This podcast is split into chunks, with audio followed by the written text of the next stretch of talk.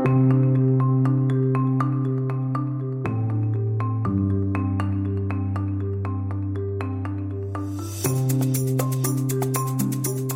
en welkom bij Buiten de Krijtlijnen. Mijn naam is Rinke van Hoek en dit is uw podcast over onderwijs.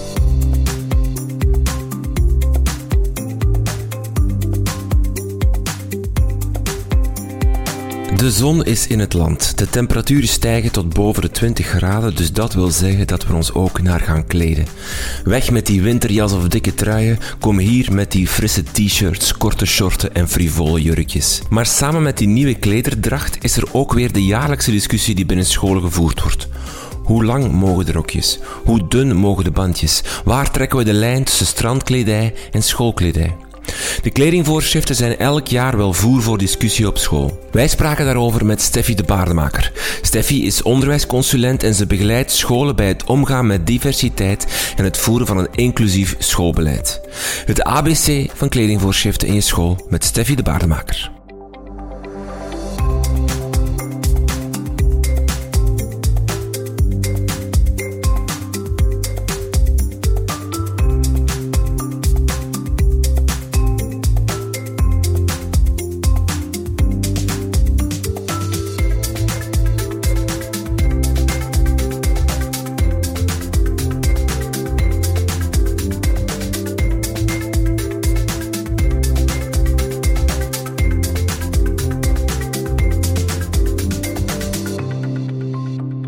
Dag Steffi de Baardemaker, welkom in uh, de podcast. Um, op dit moment, als we naar buiten kijken, zien we het nog niet echt, het goede weer. Maar als deze podcast zal uitkomen, dan zal het wel al iets dichter bij die zomermaanden zijn. We zullen misschien al iets meer zon zien. En dan zullen we ons er ook naar gaan kleden. En dan krijgen we het weer. Het, uh, de dans die zich zal ontspinnen in al onze scholen, in, in, in de, de, het, de kledingvoorschriften zullen dan weer toch even onderstreept worden in de wekelijkse nieuwsbrief of in een uh, berichtje aan de leerlingen. Um, waarom hebben scholen kledingvoorschriften? Wel, dat is van de eerste keer denk ik een hele goede vraag. Um, want niet alle scholen hebben kledingvoorschriften, dus blijkbaar kunnen een aantal scholen prima zonder. Um, maar andere scholen vinden het toch nodig om die te hebben. en ja, vaak is dat vanuit een stukje een, een een drang naar een stukje controle over wat leerlingen al dan niet dragen op school. Nu, het gekke is, um, op scholen waar er geen kledingvoorschriften zijn, zijn er niet noodzakelijk meer blote buiken en, en dat soort dingen allemaal. Dus het is eerder ingegeven vaak vanuit een, vanuit een traditie. Uh, en als het niet vanuit een traditie is, vanuit een acute noodzaak. Uh, er duiken plots een hoop leerlingen op met een of andere nieuwe moderage die plots uh, voor een wat te veel bloot zorgt naar de zin van enkele mensen. En dan gaan we daar plots kledingvoorschriften voor gaan maken. Um, maar je haalde ook weer al een... Je haalde gewoon al door te zeggen, ja, het moment dat, dat dat thema altijd weer opduikt, is eigenlijk meestal de maanden mei, juni, zoiets, hè, als het warm wordt.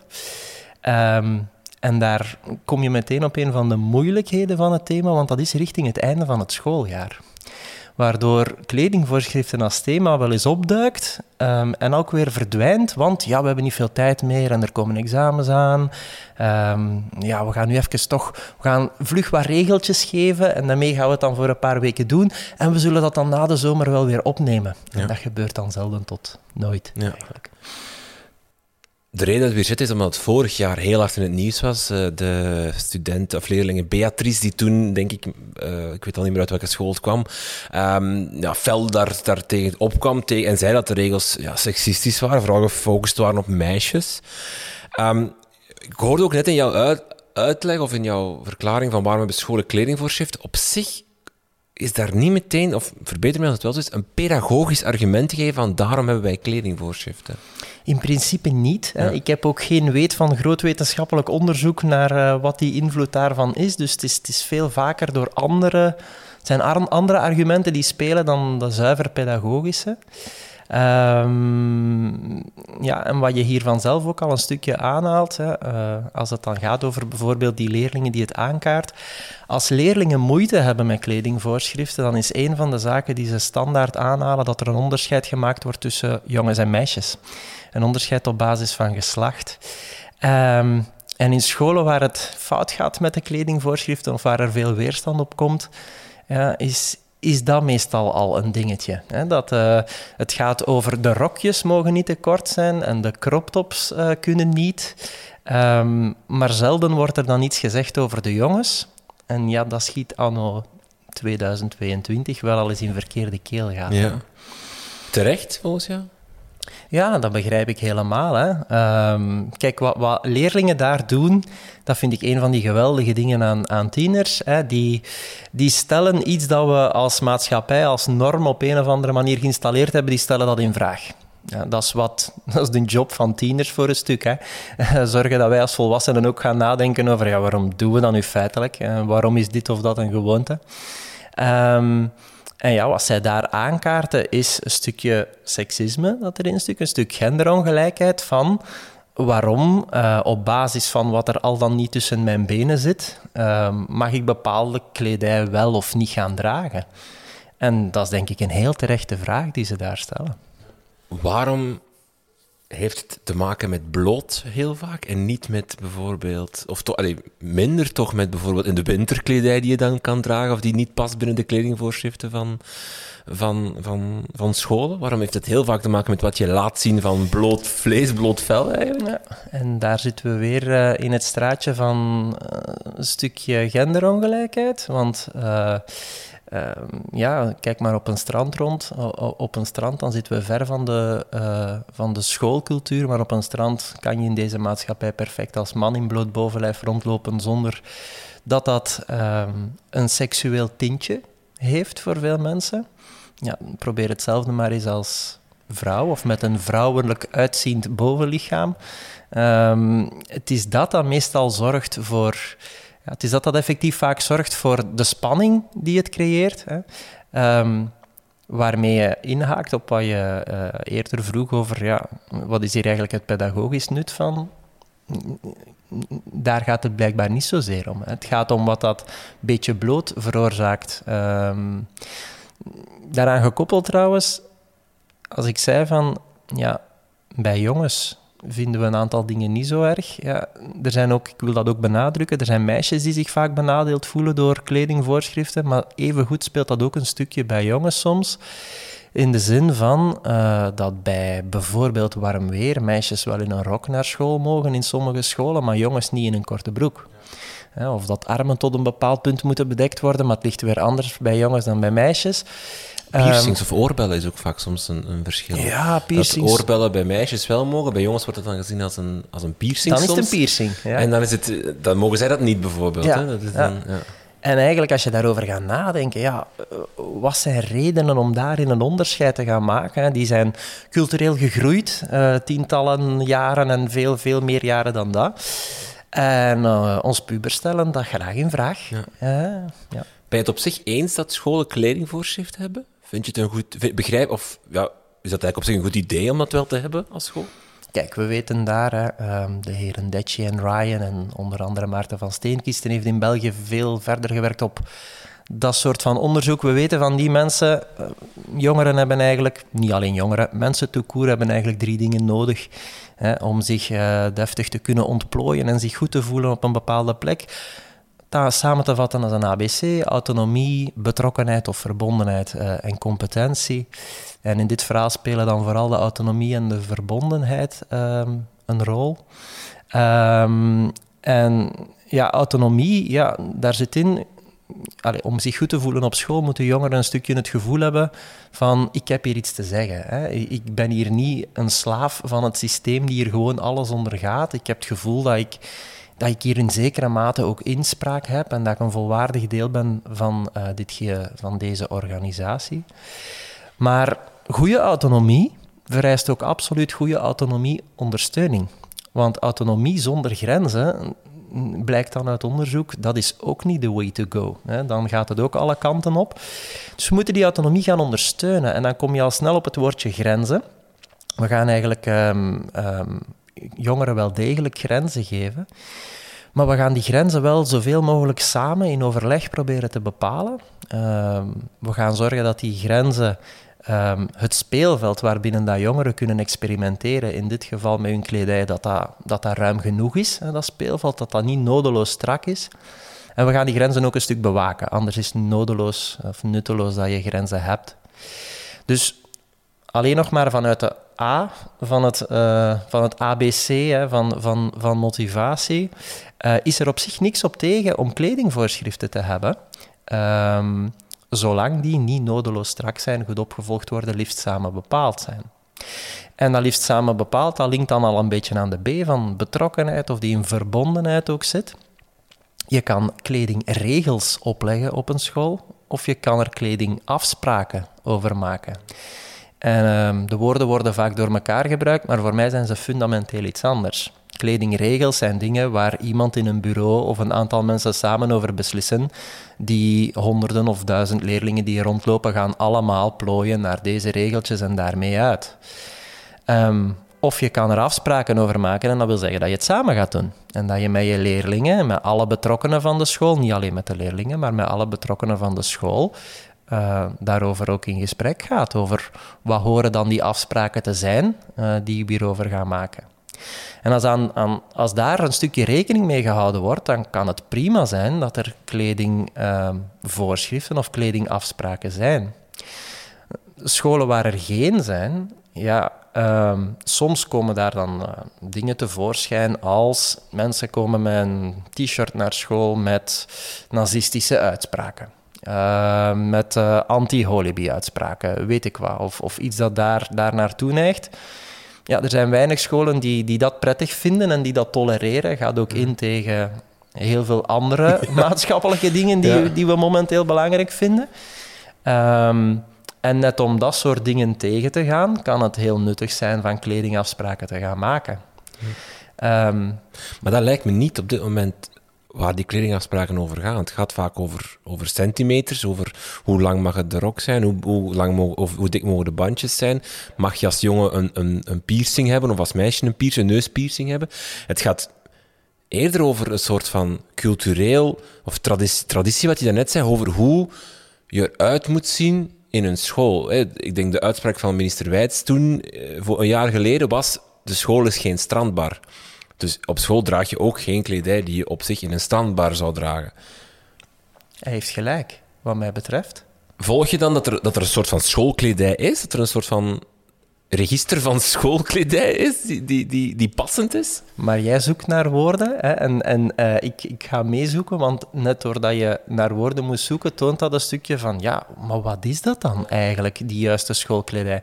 Als ik zei van, uh, de minister heeft gelijk, dan bedoel ik, ja, een strandbar is geen school. Ja? En, en uh, ik zit hier nu bij jou ook niet in dezelfde kleren als waar ik alpinisme mee ga doen of, of weet ik wat dan ook. Hè. Dus ja, daar is een onderscheid in.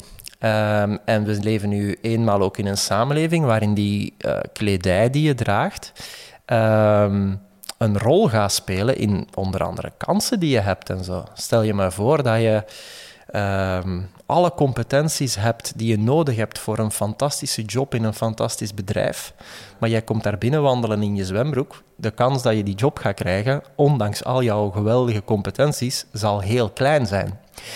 En dat is misschien wel net iets waarover we met jongeren ook te reflecteren hebben. Um, en na te gaan hebben van ja, welke rol speelt die kledij eigenlijk in onze samenleving? Dus het, het maken van kledingafspraken op een school kan daar net pedagogisch een kans zijn om met hen daarover in, in debat en in reflectie te gaan van ja, wat is dan passende kledij voor op school, ja of nee? Ervan uitgaande van oké, het is een werkomgeving. Hè, laat het ons dan... Allee, werkomgeving. Een schoolomgeving, hè, en een school is effectief geen strand. Maar wat betekent dat dan eigenlijk juist? Hè? En wat dat juist betekent, daar zijn evenveel meningen als mensen over. Ja, en daar komen we bij de moeilijkheid van het verhaal. Er, bestaan, er bestaat niet zoiets als kledingafspraken die je kan copy-pasten van de ene school naar de andere en die gewoon overal gaan werken, want dat zijn dingen die zo gebonden zijn aan de um, persoonlijke overtuigingen um, van de mensen die aan het roer staan uh, in die school, of die kunnen zeggen van dit of dat zijn de kledingvoorschriften, uh, dat je die heel moeilijk kan gaan veralgemenen. Hè? Ehm, het was de minister die die uitspraak deed, maar zullen we de afgelopen tien onderwijsministers daarover eens samen in een debatje zetten? Dan, en, en vragen van wat is geschikte werkkledij, ja, dan gaan er ook tien verschillende antwoorden komen.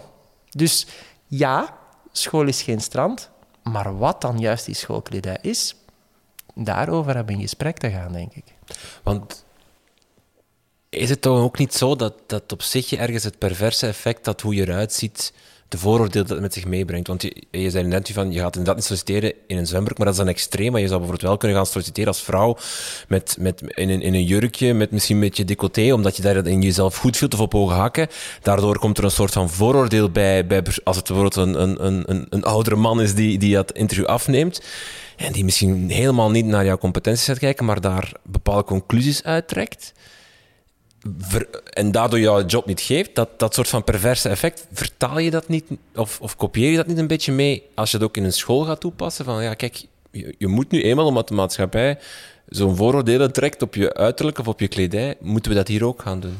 Maar dat is helemaal niet dan de toon die ik bijvoorbeeld bedoelde met je, uh, je, je uh, omdat de maatschappij gaan we nu. Ja, nee. ja, ja. Um, maar je kan wel vertrekken vanuit vaststellingen van hoe er momenteel maatschappelijk over al die dingen gedacht wordt in de breedte. Hè, van, van, van het ene extreem van mening tot het andere extreem van mening. En dat gaan nemen als kans om met jongeren in gesprek te gaan over ja, uh, hoe zouden we het eigenlijk willen? En, en wat is op dit moment de realiteit? En hoe brengen we die, uh, wat we willen? Hoe zorgen we ervoor dat dat misschien een stukje dichter bij die realiteit komt? Hè? En daar is... Uh, is alles wat kledingvoorschriften uh, of kledingafspraken, uh, wat mij betreft, een kans om het te gaan hebben over diversiteit, om het te gaan hebben over inclusie. Um, en daar zit hem de waarde, denk ik, veel meer dan de, ja, wat, wat de waarde op een school ook zou zijn uh, van het niet mogen dragen van bepaalde stukken kledij.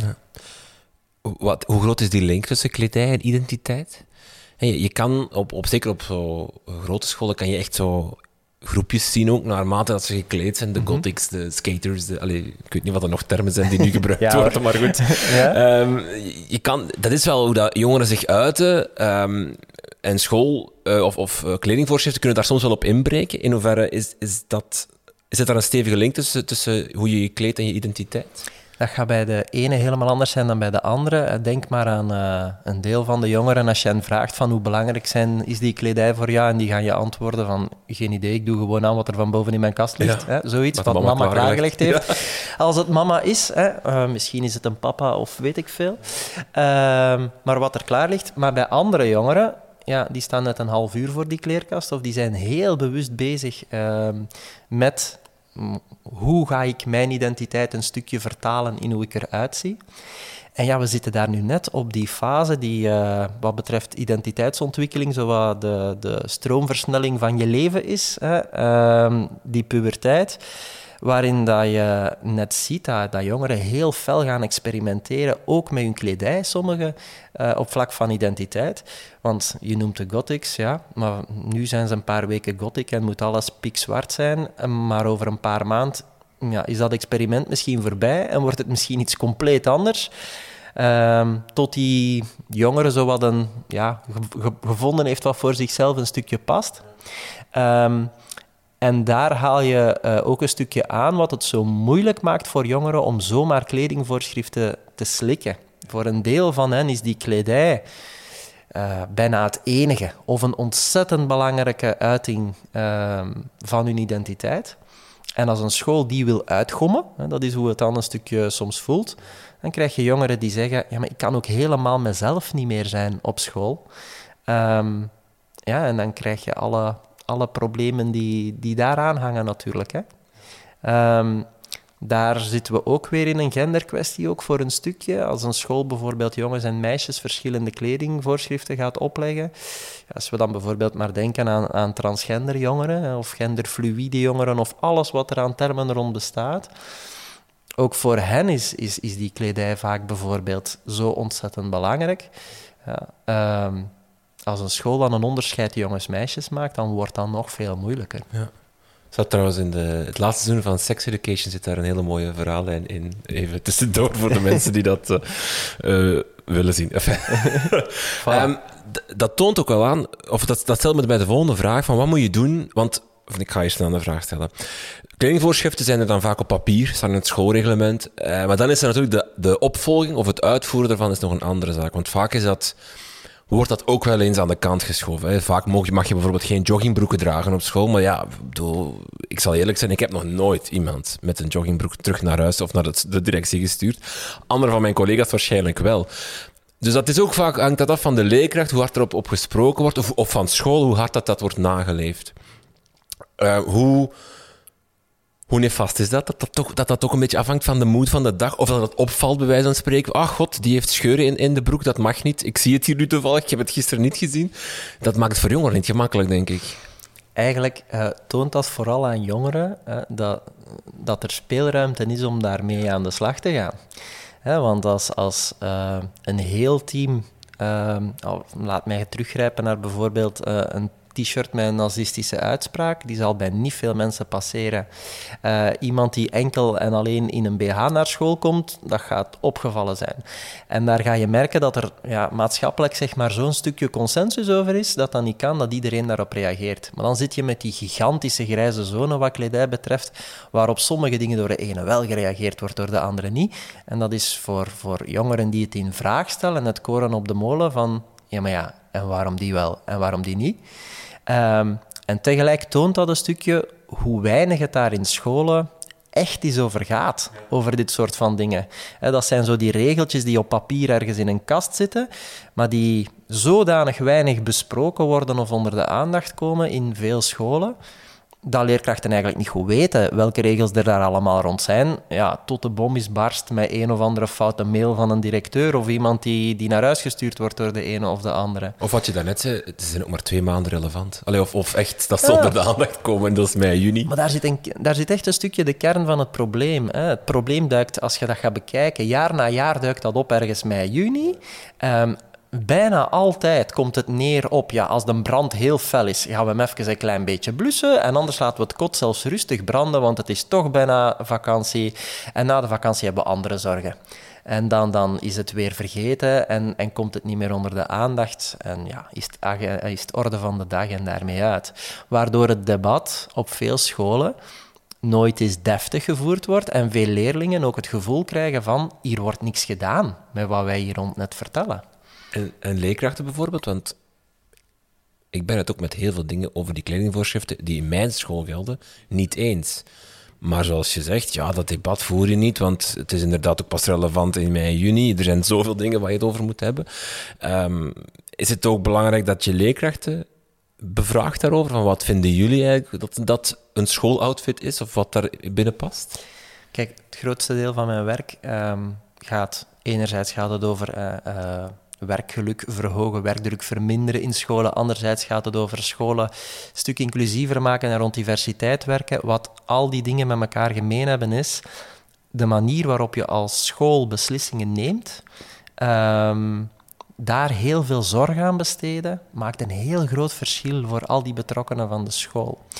Dus ja, ook als het over kledingvoorschriften gaat, uh, dan denk ik dat dat een element is waarbij je alle betrokkenen van de school zoveel mogelijk probeert te betrekken. Je gaat op zijn minst vragen naar wat er allemaal uh, leeft daar rond binnen de school, wat er allemaal aan meningen is, zeg maar, je gaat verzamelen. Dat is altijd je eerste fase weer van, als je er echt werk wil van maken, dat je gaat verzamelen die meningen van leerlingen verzamelen, ja, dat is niet altijd evident als er 800 leerlingen in je school zijn, maar daarvoor heb je dan misschien een leerlingenparlement dat als spreekbuis kan dienen. Al heb ik ook al scholen geweten, ik heb zelf al scholen begeleid, waar dat uh, rond dit en andere thema's werkelijk een enquête van alle leerlingen wordt afgenomen, allemaal, om te weten hoe ze daar tegenover staan. Alle leerlingen en daarnaast ook alle leerkrachten. En daarnaast de ouders die wensten deel te nemen. En daarnaast eventueel nog een aantal andere stakeholders. Misschien willen mensen van het schoolbestuur daar een woordje in te zeggen hebben. Je gaat echt wel het rijtje een keer af van wat bestaat er hier allemaal over? Hè? Aan, aan, ideeën. Eventueel verzamel je in die fase ook voorbeelden van andere scholen. Van kijk, en zo en zo lossen die en die scholen dat op. Um, eens je dat hebt, pas als je dat hebt, en dus eigenlijk een goed zicht hebt van hoe zit dat nu op school met Zowel in, in aantallen meningen van, van, allee, die gelijkaardig zijn, als in welke soorten meningen zijn er allemaal. Pas dan kan je komen tot die volgende fase voor mij. En dat is samen gaan bekijken van... Ehm, ja, wat gaan we hier rond als afspraken gaan maken? En daar ben ik heel erg fan van ehm, ja, het gedachtegoed van Deep Democracy. Ik, ik werk heel veel met dat gedachtegoed in, in beslissingsprocessen, waarbij we eigenlijk niet gaan voor uh, een of ander flauw afkooksel, uh, de consensus, een beetje politiek à la Belge, waarbij we standpunt A en standpunt B hebben. En um, A is het absoluut niet akkoord met B, dus we gaan een beetje naar elkaar toe proberen te evolueren en we eindigen ergens met in het midden een consensus waar iedereen voorstemt van allee dan, we zullen dat dan doen. Maar in de praktijk is dat een onwerkbaar en gewoon dom, leeg ding geworden. Hè. Um, de Belgische politiek is daar niet helemaal vreemd van. Hè. Van dat soort compromissen in dit soort van beslissingen ga je veel eerder voor consent. En consent is, dat is een A+. Dat is niet A of B, je gaat voor A+. Dat wil zeggen, we gaan eigenlijk met wat er allemaal, na een goede gefundeerde discussie en wat er allemaal aan meningen is op school, gaan we kijken voor welk voorstel we een meerderheid hebben. En dan gaan we eens vragen aan alle mensen die niet tot die meerderheid behoren, wat heb je nodig om mee te gaan met dat besluit? Maar het besluit is wel genomen. Hè. We gaan niet voor een of ander flauw afkooksel, maar we gaan wel misschien voor een A+, want in, in al die nee-stemmen, zeg maar, in, in al die jongeren of leerkrachten en zo verder, die zeggen, ja, ik heb, oké, dat is nu de meerderheid en ik ben daar niet bij, spijtig voor mij. Maar om daarmee mee te gaan, zou ik toch nog graag toevoegen dat. Ja, um, en, en ja, dat kan werkelijk zijn dat er een punten en commas aan het voorstel veranderd worden. Uh, vaak gaat dat dan bijvoorbeeld over, uh, ja goed, uh, het voorstel zoals er ligt is misschien wel oké, maar ik vind toch dat we dat over drie maanden al moeten evalueren. Ja. En als er zo'n aantal stemmen zijn van, oké, misschien moeten we op relatief korte termijn eens gaan evalueren wat dat, dat geeft, ja, dan is dat iets dat we kunnen toevoegen, bijvoorbeeld. Maar het is een fundamenteel verschil met het flauwe afkooksel van de consensus. Of, ja, nog veel meer, de directeur die in zijn bureau iemand zien passeren heeft met een tekort rok en dan maar snel een mail tipt zonder dat zelfs de rest op de hoogte is. Ja, ja ehm, dat is daar het tegenovergestelde van. Ja. Het kost wat tijd natuurlijk. Ja. ja. Wat doe je als er iemand, een leerling, niet toch... want je zei net, de link tussen identiteit en kledij is, is, is belangrijk voor sommigen, voor sommigen niet, maar voor sommigen wel belangrijk. En zij moeten die autonomie voelen dat ze zich kunnen kleden zoals ze willen, om, om te zoeken naar identiteit. Maar het hoort dan misschien daarbij dat ze zich niet kleden volgens de kledingvoorschriften. Jij als leerkracht directeert dat, je stuurt die leerling naar de directeur. En dan volgt er vaak een soort van, ofwel moet je dan de turnkledij aandoen, of, of wat, wat, wat moet je doen als school als er iemand zich niet aan de kledij houdt en je wilt als school toch een, een geen statement maken, maar wel gewoon de regels volgen. Wat is dan een goede ja, straf is niet het woord, maar een goede oplossing? Wel, met die straf gaan we ook al nergens komen. Hè? En dat is wat op dit moment dan wel al is gebeurd. Hè? Want ik wil dat toch ik wil dat niet zomaar overspringen voor we richting oplossing denken. Een straf is een vorm van, eh, een extrinsieke, van extrinsieke motivatie. Hè? Ja, zuiver belonen of straffen, waarmee je fundamenteel absoluut niks verandert aan waar die jongere voor staat die kan alleen maar eindigen met nog meer frustratiegevoel um, ten opzichte van de school. Maar goed, er wordt wel een regel overtreden, dus misschien uh, vind je een straf opportun. Oké, maar dan, dan is je straf niet het werk. Het werk zit hem dan net in het in gesprek gaan met um, waarom lukt het voor jou niet om met die voorschriften mee te gaan. Um, en dat is voor mij de fundamentele vraag. Want daarmee creëer je, creëer je eigenlijk terug een stukje de verbondenheid die net stuk gaat door, door te gaan straffen.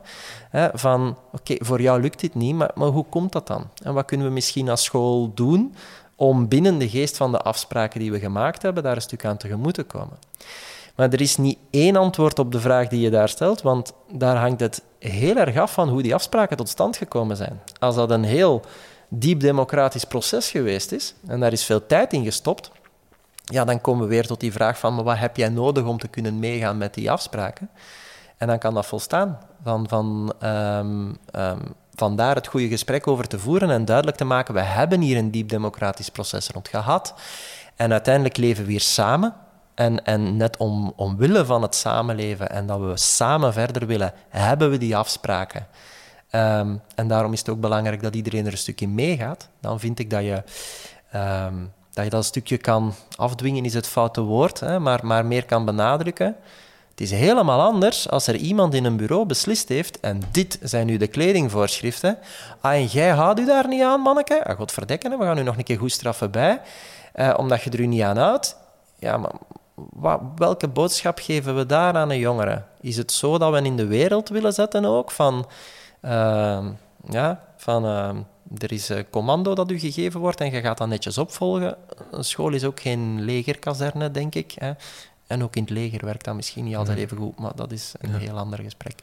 Hoe, hoe, impactvol kan het zijn dat je bijvoorbeeld een, een leerling, een meisje dat een, een, te kort topje aan heeft, dat je, dat je die dwingt om, om, om dan de, de turn-t-shirt aan te doen? Ik kan me wel voorstellen dat voor zo'n tienermeisje bijvoorbeeld nog veel erger is om dat aan te doen dan, dan de kledij aan te houden die ze aan heeft, die dan misschien ja, omdat dat dan op een, helemaal een inbreuk is op je identiteit. Dan moet je in die, in die lelijke turn-t-shirt rondlopen op die speelplaats voor al je vriendinnen en vrienden. Ja. Zullen we van tiener meisje al tiener jongeren maken? Hè? Dat, we, dat we niet per ongeluk weer verzeilen in dit gaat over meisjes. Hè? Want dit, dit, gaat zo, dit gaat over iedereen met eender welke genderidentiteit.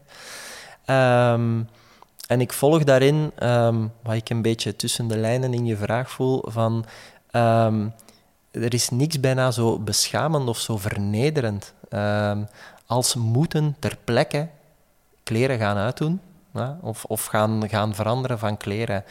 Uh, dat kan potentieel inderdaad een impact hebben die, ja, die, die zo'n verre gevolgen heeft, dat, dat willen we als school echt niet gaan doen.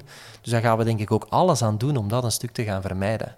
Dus op school van kleding veranderen vind ik persoonlijk ontzettend verregaand. Afspraken maken over Morgen, de volgende schooldag, dat is een ander verhaal. Hè. Dan, dan, daar zit een beetje tijd tussen, het moet niet op school gebeuren, ehm, maar weer mij in het achterhoofd van hoe zijn die afspraken tot stand gekomen en, en hoe zit het daar allemaal mee. Hè? Want die attitude is gewoon heel belangrijk binnen de school. Zie jij nog veel impliciete soort van victim blaming in de, in de kledingvoorschriften die nu nog gelden op onze scholen? Ja. dat is een snel antwoord. Ja. Het woordje uitdagend valt dan vaak. Of, of, of, of, je mag het, je dacht, eh, ik denk dat zelfs uh, een artikel over het Nederlands onderwijs dan, dat dat dan nog echt heel vaak gebruikt wordt in, in communicatie van directeurs. Van ja, we willen meisjes beschermen mhm. uh, tegen... Tegen, tegen de boze grote mannen. Ja, voilà. Mhm. en wat leren we daarmee aan onze jongeren? Ja.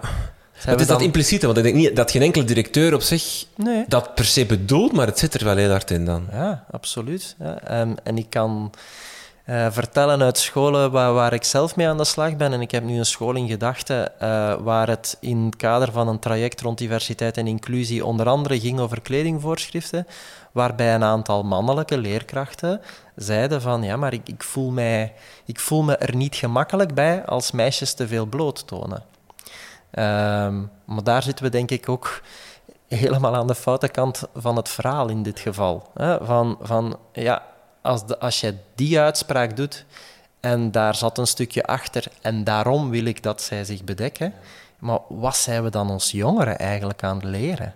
Wat zijn we aan het vertellen over hoe we onze samenleving in elkaar willen steken op vlak van mannen en vrouwen? Um, dus ja, het gaat vaak over ja, victim blaming, uh, ook een stukje slutshaming en alles wat dat daarmee te maken heeft.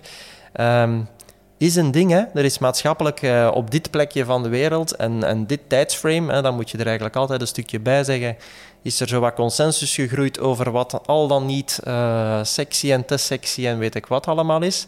Maar uiteindelijk is dat heel relatief en zijn dat verhaaltjes die wij verzonnen hebben. Hè? Een beetje als samenleving, daar komt dat een stuk op neer. Hè? Uh, Yuval Noah Harari zegt als, als filosoof en als schrijver daarover bijvoorbeeld, ja, het enige dat ons onderscheidt van andere diersoorten uh, is dat wij de kracht hebben om in verhalen te geloven. Als het over kledingvoorschriften gaat, dat is eigenlijk een verhaal, hè. Een kledingvoorschrift, wij hebben dat verzonnen, maar als je daar zuiver rationeel gaat over nadenken, ja, dan, dan zijn dat maar verhaaltjes en, en afspraken. Uh, dat ongemak van die mannelijke leerkrachten mm. begrijp je dat op zich? Of zit daar ook al een fout in? Of, of de fout zit hem in het feit dat ze, dat ze zeggen van ja, en daarom moeten die meisjes zich aanpassen. Want ik wil mij niet ongemakkelijk... Dat snap ik. Ja? Maar dat, dat, dat er een ongemak is bij die, bij die mannen, omdat er meisjes in hun klas zitten met die, die, die blote armen hebben of mm. blote benen hebben, dat is dat is op zich ook wel heel bizar of, of ergens... Of een stukje product van de samenleving van de afgelopen decennia, die, die hen ook een stukje zo eh, gekneed heeft, eh, zal ik maar zeggen. En ik denk niet dat we dat willen kopiëren naar onze jongeren. En door ehm, dan te gaan naar, we gaan dat oplossen door strikte kledingvoorschriften mhm. op te leggen, is exact dat wat we wel doen, vind mhm. ik. Ja, zeker. Ehm, hoe is dan bijvoorbeeld eh, het onderscheid tussen meisjes en jongens in kledingvoorschriften weghalen een oplossing? Dat je eh, niet meer begint met in het schoolreglement kledingvoorschrift en dan puntje 1 jongens, dubbele punt, puntje 2 meisjes, dubbele punt. Dat is, eh, ik denk als je daarover gaat nadenken, dat is, dat is vrij eenvoudig te realiseren en dat is niet de oplossing voor alle problemen die er zijn rond kledingafspraken, absoluut niet, maar je neemt tenminste al een deel weg. Hè, je, ehm, je, een stukje genderongelijkheid dat op dat vlak al zo lang bestaat, neem je weg door dat te doen. En je creëert er eigenlijk geen nieuwe problemen door. Hè. Van, ik, ik heb ooit een school geweten die, waar mensen zich dan afvroegen: ja, maar ja, als we het onderscheid jongens-meisjes wegnemen eh, in onze kledingafspraken, dan betekent dat dus eigenlijk dat een jongen hier ook in een rok naar school kan komen. Ah ja. Maar of dat, dat dan ook gebeurt, bah nee. Er is, er is geen eh, jongen, en nu heb ik het over genderidentiteit en niet over geslacht, er is geen jongen die eh, zich goed voelt bij zijn genderidentiteit enzovoort, die het in zijn kop gaat halen om, om alle dagen in een rok naar school te komen, omdat in kledingafspraken staat dat er geen onderscheid wordt gemaakt tussen jongens en meisjes. Dus, eh, maar net dat dit soort redeneringen wordt gemaakt, toont een stukje waar we als volwassenen soms, soms een stukje nog in vastzitten. Um, is het ook niet omdat we vaak gewoon altijd in die extreme denken? De uitspraak van de minister is ook, ja, maar er komt nooit, zelfs als je geen kledingvoorschrift hebt, staat er niemand in badkledij of in strandbarkledij aan je mhm. school. Misschien wel in een short of zo, omdat het heel warm weer is en die persoon zich dan gemakkelijk vindt dat hij niet zo warm heeft, maar... Het beste bewijs is dat er een hele heleboel scholen zijn met nauwelijks tot geen kledingafspraken of voorschriften en daar zie je niet meer excessen dan op eh, eh, andere scholen, hè. Ehm, we moeten daar het verhaal niet gaan omkeren, dat kledingvoorschriften er dan plots gaan voor zorgen dat. Hè. Kijk, ik ben op dat vlak ook... Ehm, ik ben zeker niet te vinden voor bijvoorbeeld algemene kledingafspraken. Eh, bespaar uit ons alstublieft dat er morgen iemand in een of ander onderwijsnet gaat zeggen en voor het hele onderwijsnet doen we even dit. Mm zou ik het woord durven noemen in dit gesprek? We hebben het al voor gehad, hè? En eh, je hebt er een andere aflevering over, gemaakt, over de hoofddoek. En daar zitten we helemaal in. Zonder op mijn lijstje van vragen. voilà, hè? Want daar zitten we... De link is onvermijdelijk bijna. Hè? En zonder weer helemaal in dat debat te willen verzeilen. Maar daar is exact dat gebeurd. Hè? Dat, dat we zeggen van, hop, voor alle scholen van dit net eh, zal het nu zo zijn. Um, maar dat neemt niet weg dat er misschien eh, scholen zijn met specifieke contexten eh, waar die kledingafspraken wel ehm, tijdelijk misschien of misschien vrij permanent nuttig zijn. Want ja, voor alle duidelijkheid, waar we die nog niet echt over gehad hebben, er zijn nu eenmaal ook een aantal uniformberoepen waar een aantal eh, secundaire scholen op voorbereiden en zo. Ehm, ja, dat er daar voor bepaalde lessen bijvoorbeeld wel heel specifieke kledingvoorschriften zijn, ja, dat is een heel ander gegeven, vind ik. Hè? Dan, zeg maar eh, een, een, algemene vorming. Ehm, waarin kledingvoorschriften richting beroepsleven niet zo belangrijk zijn. Ik wil even terug naar, die, naar dat, dat eh, victim blaming-achtig mhm. gegeven. Stel, er komt een jongere eh, meisje, in, in, in, mijn voorbeeld nu even, die, die Ehm, en dan moet ik al het juiste woord vinden zonder hier al direct zelf aan victim blaming te doen. maar die. Ja, ik ga toch het woord uitdagend gekleed is. Ik ga dat woord gebruiken omdat mensen dan misschien begrijpen wat ik bedoel. Wat is uitdagend, maar je hebt gelijk. Hè? Eh, ja, dus die, die, die, die, redelijk wat bloottoont, zal ik maar zeggen, maar die voelt zich daar goed bij. Mhm. Is het dan een goed idee om bijvoorbeeld als, als zorg of als school, om dan met dat meisje het gesprek aan te gaan van ja, kijk, let wel op wat je nu uitstraalt. Ik ben een gevaarlijke vraag aan het stellen. Snap je waar ik ergens naartoe wil? Van, van dat je, dat je, ah. want eh, je zei daarnet ook van ja, je hebt wel een bepaalde cultuur in je maatschappij ook. Kledij zegt ook iets over jezelf. Je straalt ook wel iets uit.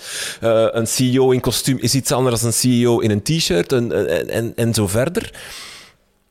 Het is, is, zo. maar dat is heel gevaarlijk ijs natuurlijk. Het is heel glad ijs. Hè? Deze vraag loopt helemaal in het onder. Maar dat maakt het dan een boeiend onderwerp. Hè? Van, er, er is, daarom ook dat er zo weinig zeg maar, duidelijke richtlijnen in dit verhaal zijn. En dat ik, en dat ik persoonlijk altijd weer terugkom op kledingvoorschriften, kledingafspraken zijn vooral een kans om het met jongeren te gaan hebben over bredere maatschappelijke thema's, als genderongelijkheid enzovoort.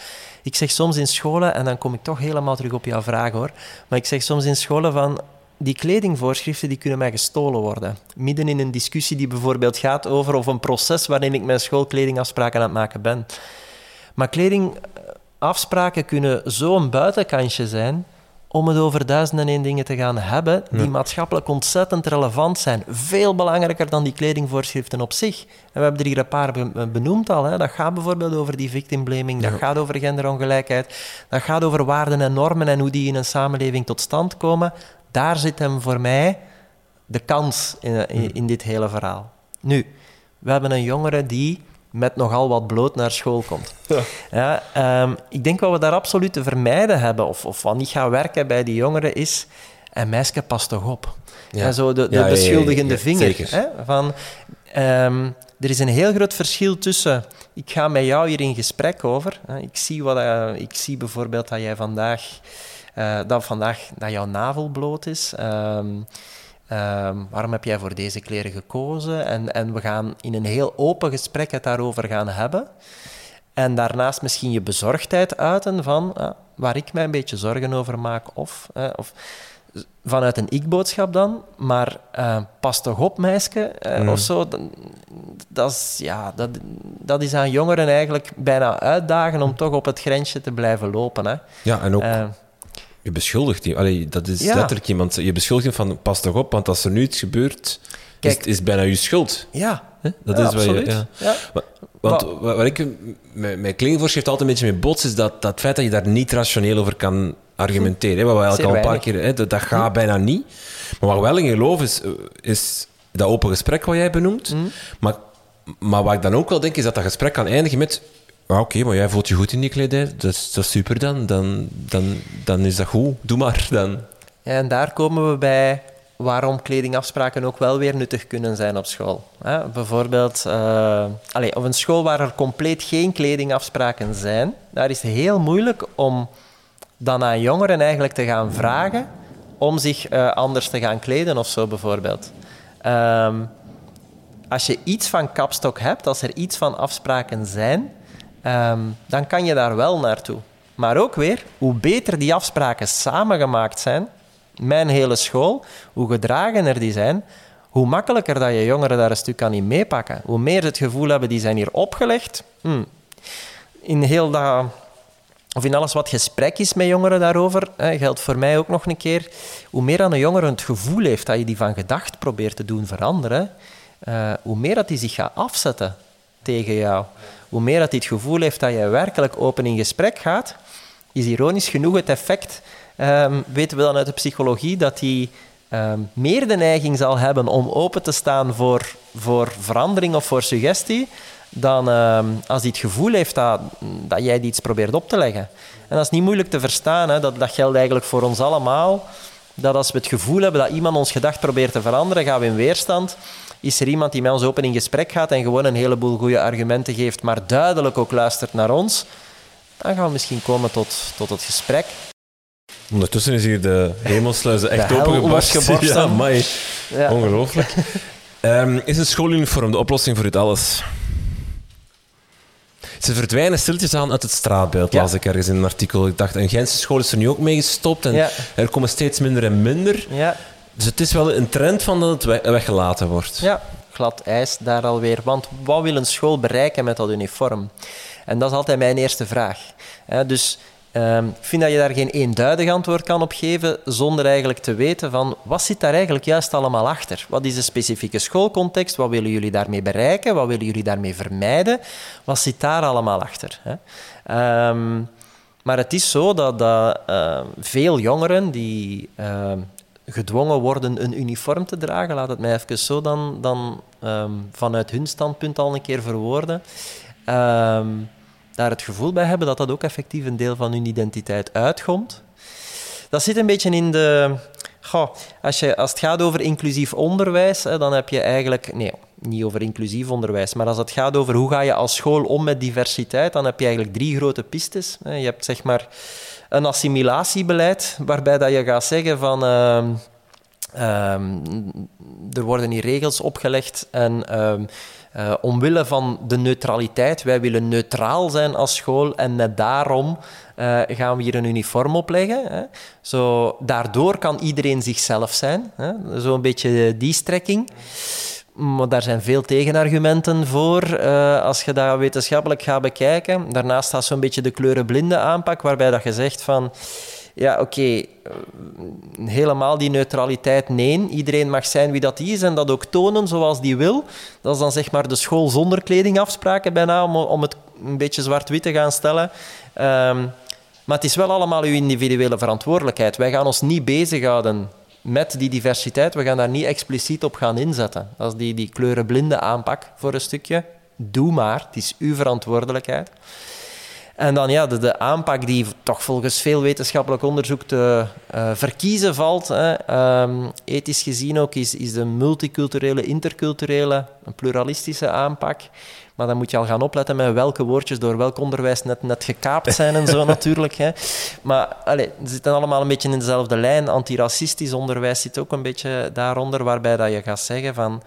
Um, ja, goed, mensen verschillen nu eenmaal en um, dat gaat ook conflict geven, dat mensen verschillen.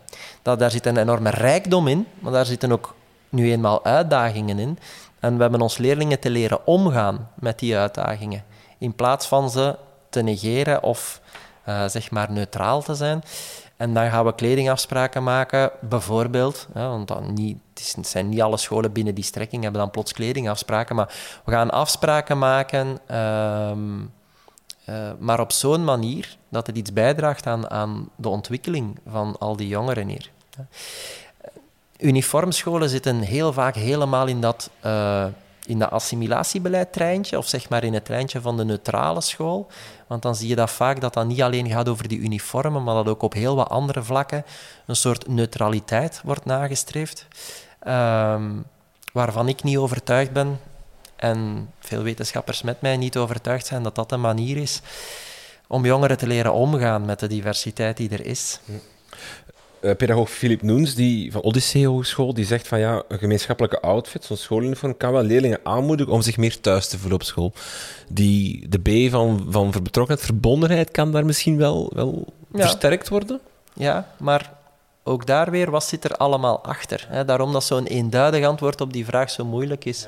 Ehm, want waar ik dan bijvoorbeeld, gewoon al door wie ik ben en het werk dat ik vroeger al rond diversiteit en inclusie regelmatig wel eens op mijn boterham krijg, Heel vaak is het zo dat in uniformscholen, er dan, of bijna altijd zelfs, dat er wel een onderscheid jongens-meisjes is. Ja? En als je dan zit met een groeiend aantal leerlingen die al eens durven stampen tegen de genderhokjes, ja, dan krijg je nieuwe problemen. Hè? En dus verbondenheid, ja, voor een deel van uw leerlingen misschien wel. Hè? Het is tof hè, van ja, allemaal met hetzelfde voetbaltruitje in een stadion met uh, eh, 5000 te staan schreeuwen.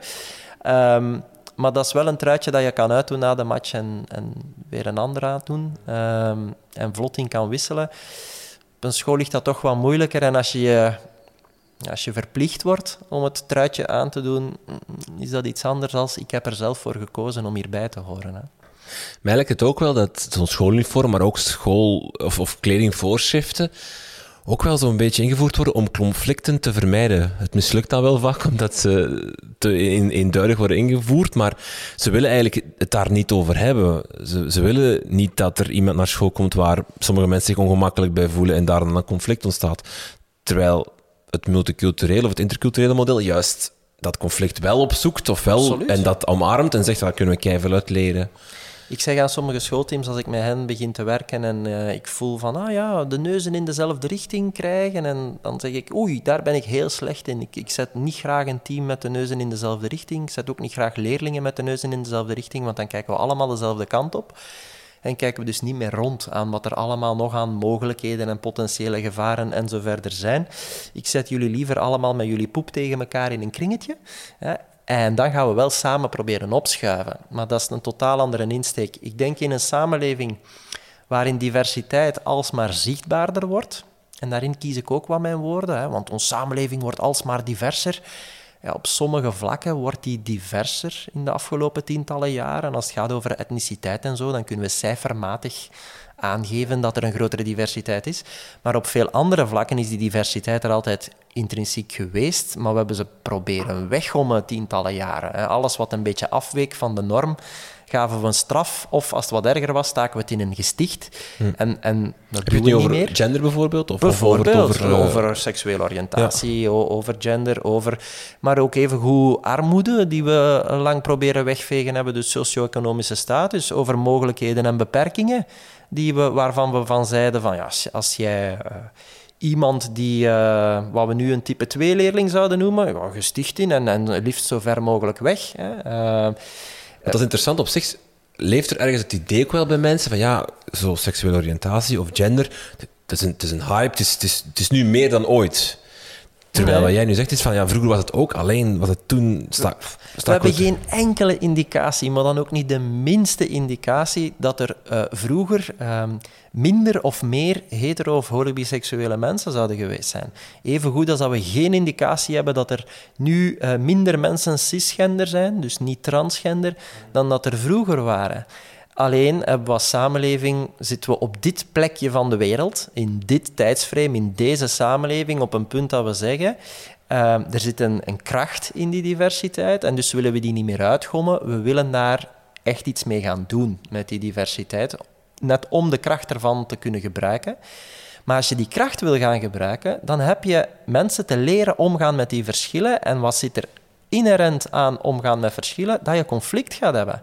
Dan moet je mensen leren ruzie maken. Dus als het gaat over we gaan hier kledij gaan gebruiken om conflicten te vermijden, dan ga je voor mij, voor mij pedagogisch een geweldige kans laten liggen. want dan, ja, als je het dan op vlak van kledij doet, wat ga je dan nog allemaal beslissen om maar conflicten te vermijden? Ja, nee, als we uh, in een samenleving waarin diversiteit alsmaar zichtbaarder wordt, hebben we meer en meer conflict. Want er zijn meer en meer mensen die durven zeggen: Ja, maar ik zie dat zo niet, ik zie dat anders. Of ik wil het anders, of ik denk hier anders over dan, dan, dan jij of jij. Um, maar, en daar zit heel veel uh, waarde in als we dan jongeren geleerd hebben om, um, liefst nog diep democratisch, met die verschillen met elkaar aan de slag te gaan en te komen tot ah, 1 plus 1 is 3 hmm. uh, in plaats van 1 plus 1 is 2. We hebben het heel veel over gender gehad, omdat dat in die kledingvoorschriften wel wat in zit. Ik wil het even breder trekken. In hoeverre is ons onderwijs nog te veel gestoeld op dat jonge meisje-verschil? Ik weet, in het begin van het jaar krijg ik die klasse en dan wordt er gezegd, ja, er is één jongensklas. Of, oh, oh we hebben hier mooie, mooie uh, jongensmeisjes worden dan zo af, apart uitgeteld. Daar wordt naar gekeken, want het mag niet een volledige jongens- of een volledige meisjesklas zijn.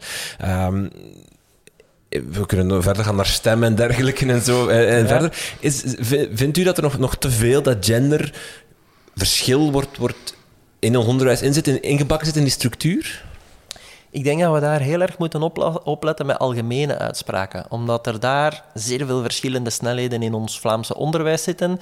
Ik denk dat er uh, een aantal scholen zijn die daar heel veel inspanningen voor doen om daar zo weinig mogelijk naar te kijken, maar dan nog worden die geconfronteerd met een aantal breder maatschappelijke zaken die hen nog altijd een stukje in die richting dwingen. Eh, in principe moet een school nog altijd aparte jongenstoiletten hebben en aparte meisjestoiletten enzovoort.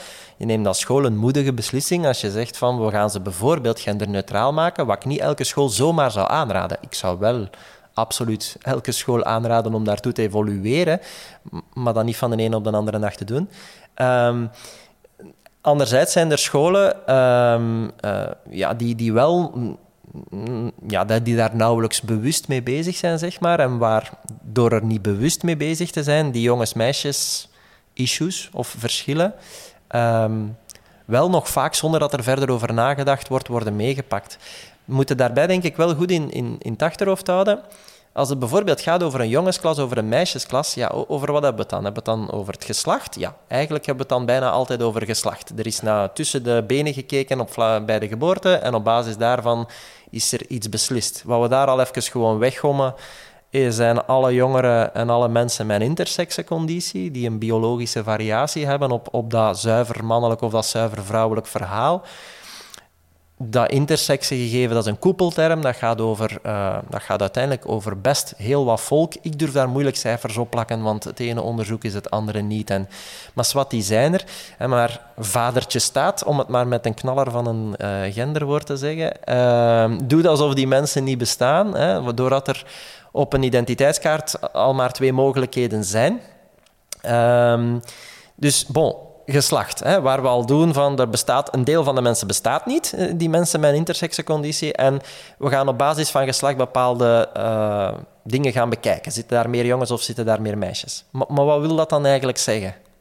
Dat daar zoveel jongens zitten en zoveel meisjes. Als we die qua karaktereigenschappen, qua interesses, qua mogelijkheden, als we dan eens los van geslacht gaan kijken van, van wat zit er allemaal in een klas, ja, dan komen we voor mij tot interessante gesprekken. Van, van welke persoonlijkheden zitten er in die klas enzovoort. Maar het feit of dat dan jongens of meisjes zijn. En ja, waar het dan niet over gaat in dit verhaal is, hoe zit het op vlak van genderidentiteit. Hè? Je zal maar in een school zitten waar een hoop jongens samengezet worden om een of andere reden, waarvan er twee denken van, ja, jongen, ik weet het eigenlijk zo niet, als het gaat over genderidentiteit.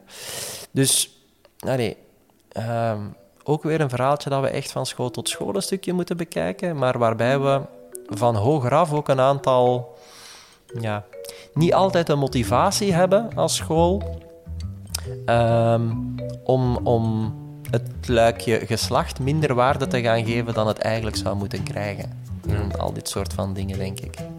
Oké. Okay. Steffi de Baardenmaker, heel veel dank voor het gesprek. Heel graag gedaan.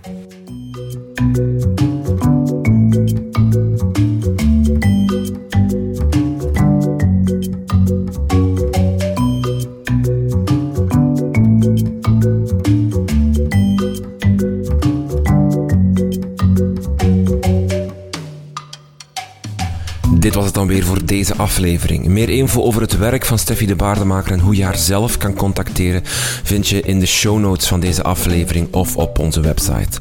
We horen ook graag jullie mening. Laat weten wat je vindt over dit thema op onze website, Twitter of Instagram. Heel benieuwd naar hoe jullie omgaan met kledingvoorschriften op jullie school. Blijf op de hoogte van onze plannen en nieuwe afleveringen via Twitter, Facebook of Instagram. Een lijst van al onze voorgaande afleveringen vind je op www.dekrijtlijnen.be. En ook u kan helpen om deze podcast beter te maken. Dat doe je door vriend van de show te worden. Via onze website kan je vriend van de show worden en een donatie doen. Dat kan een eenmalig donatie zijn of ook op maandelijkse basis. Dan doneer je 2,5 euro per maand. Surf dus naar www.dekrijtlijnen.be en haal even die bankkaart boven. Er komen dan ook enkele exclusieve afleveringen tevoorschijn in je podcastfeed. Dank voor het luisteren en tot de volgende.